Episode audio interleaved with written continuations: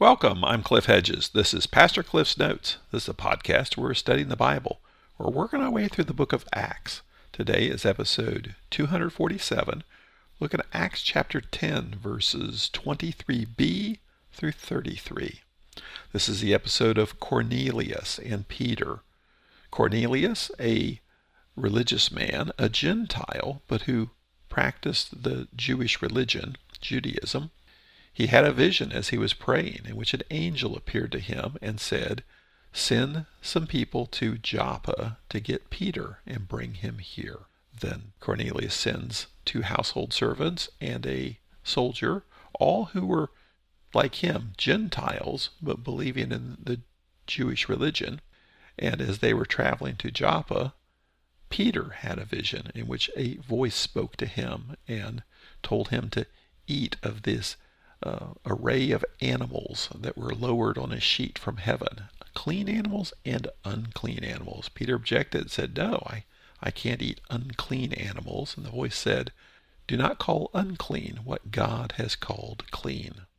Then, as Peter was reflecting on what had happened, the men from Caesarea showed up, and the Holy Spirit said to Peter, Go with them without hesitation, for I have sent them to you. So Peter knows God's at work, and he's uh, reflecting on the nature of the vision, and the, the guys show up, the Holy Spirit sends him. Then Peter invites them to, to dine with them and to stay, spend the night. Let's pick it up here in Acts 10, starting with verse 23b, working through verse 33.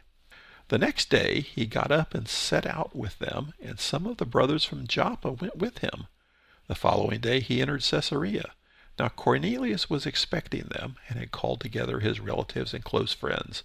When Peter entered, Cornelius met him, fell at his feet, and worshipped him. But Peter lifted him up and said, Stand up, I myself am also a man. While talking with them, he went in and found a large gathering of people. Peter said to them, You know it's forbidden for a Jewish man to associate with or visit a foreigner, but God has shown me that I must not call any person impure or unclean. That's why I came without objection when I was sent for. So may I ask why you sent for me?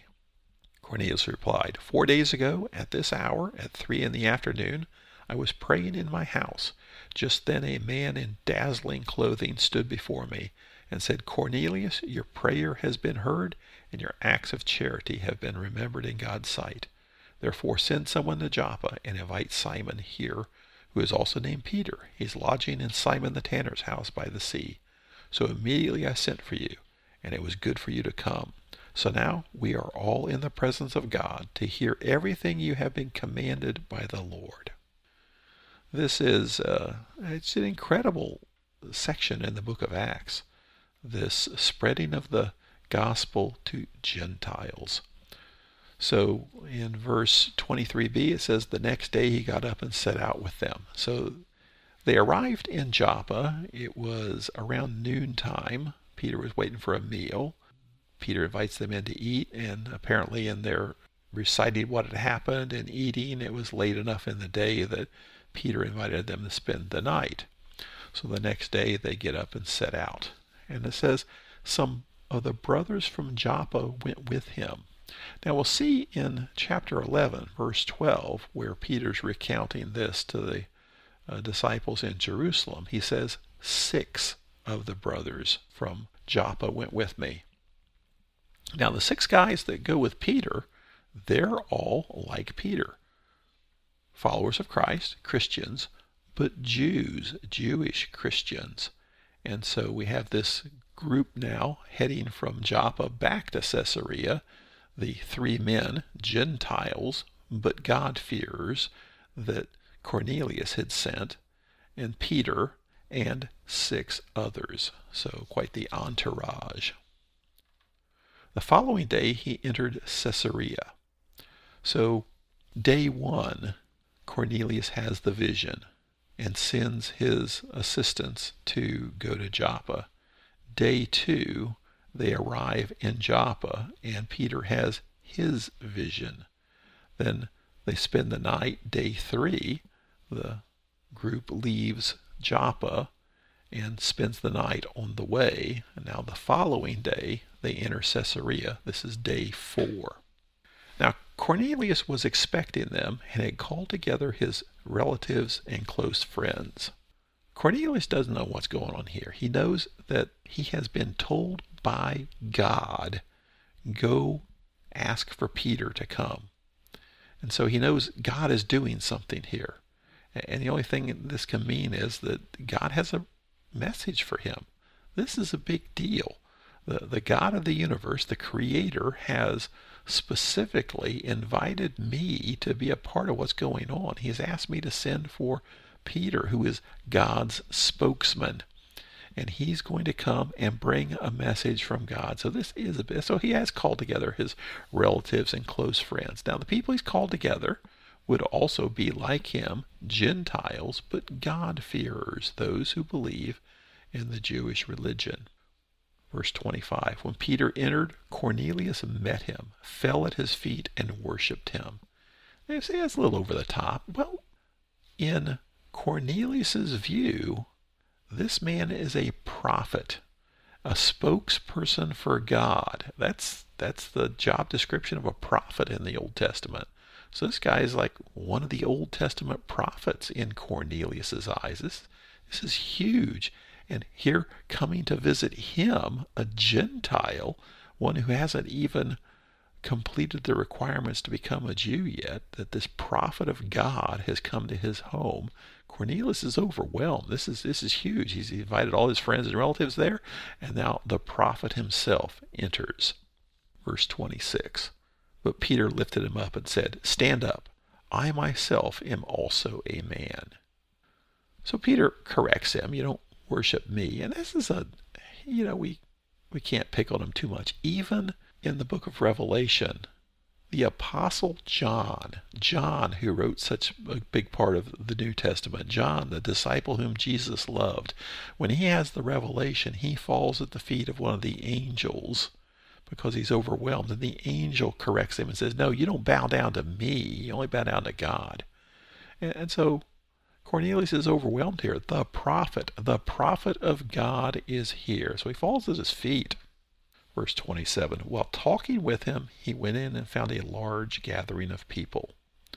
Peter said to them, You know it's forbidden for a Jewish man to associate with or visit a foreigner. But God has shown me that I must not call any person impure or unclean. Now, the vision that Peter had actually was about food, but Peter recognizes what's at play here. Peter sees the, the connection. This was all about food, and then Gentiles show up and say, Please come to the house of the Gentile.